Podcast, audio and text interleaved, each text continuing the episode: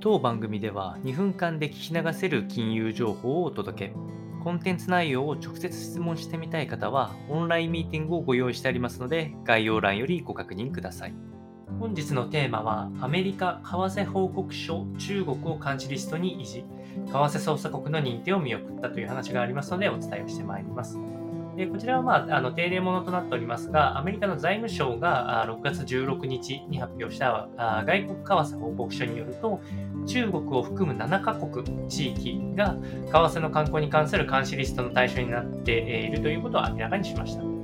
を、貿易相手国に対する為替操作国の認定を見送っておりまして、まあ、これ自体はあの背景としますと、為替操作、例えばあ、まあ、日本もそうですけど、意図的に円安にする、金融政策とはまた別な方向で、えー、自国の利益のためだけに、例えばあ通貨安を狙ってくる国々っていうのは当時は結構あったんですけれども、えそういう時にやはりあのアメリカに不利益が被ってしまう可能性が高いので、そういう時は監視リストからあ為替捜査国として認定して、えーえー、全世界に周知し、まあ、あの対応を練るというのがあ今までの流れとなっております。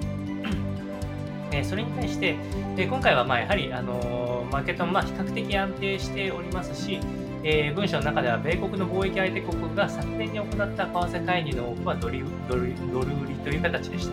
これはこうした国の通貨の通貨高に作用したと、え、指摘しておりまして、財務省は各国の通貨観光や政策設定及び力強く持続可能かつバランスの取れた世界的成長との整合性への警戒を続けるということで、まあ、どちらにせよステイというのを強く打ち出しておりますので、まあ、あの為替操作が入ってくるような局面のマーケット環境があれば、また話題になると思いますので、参考にお届けをいたしました。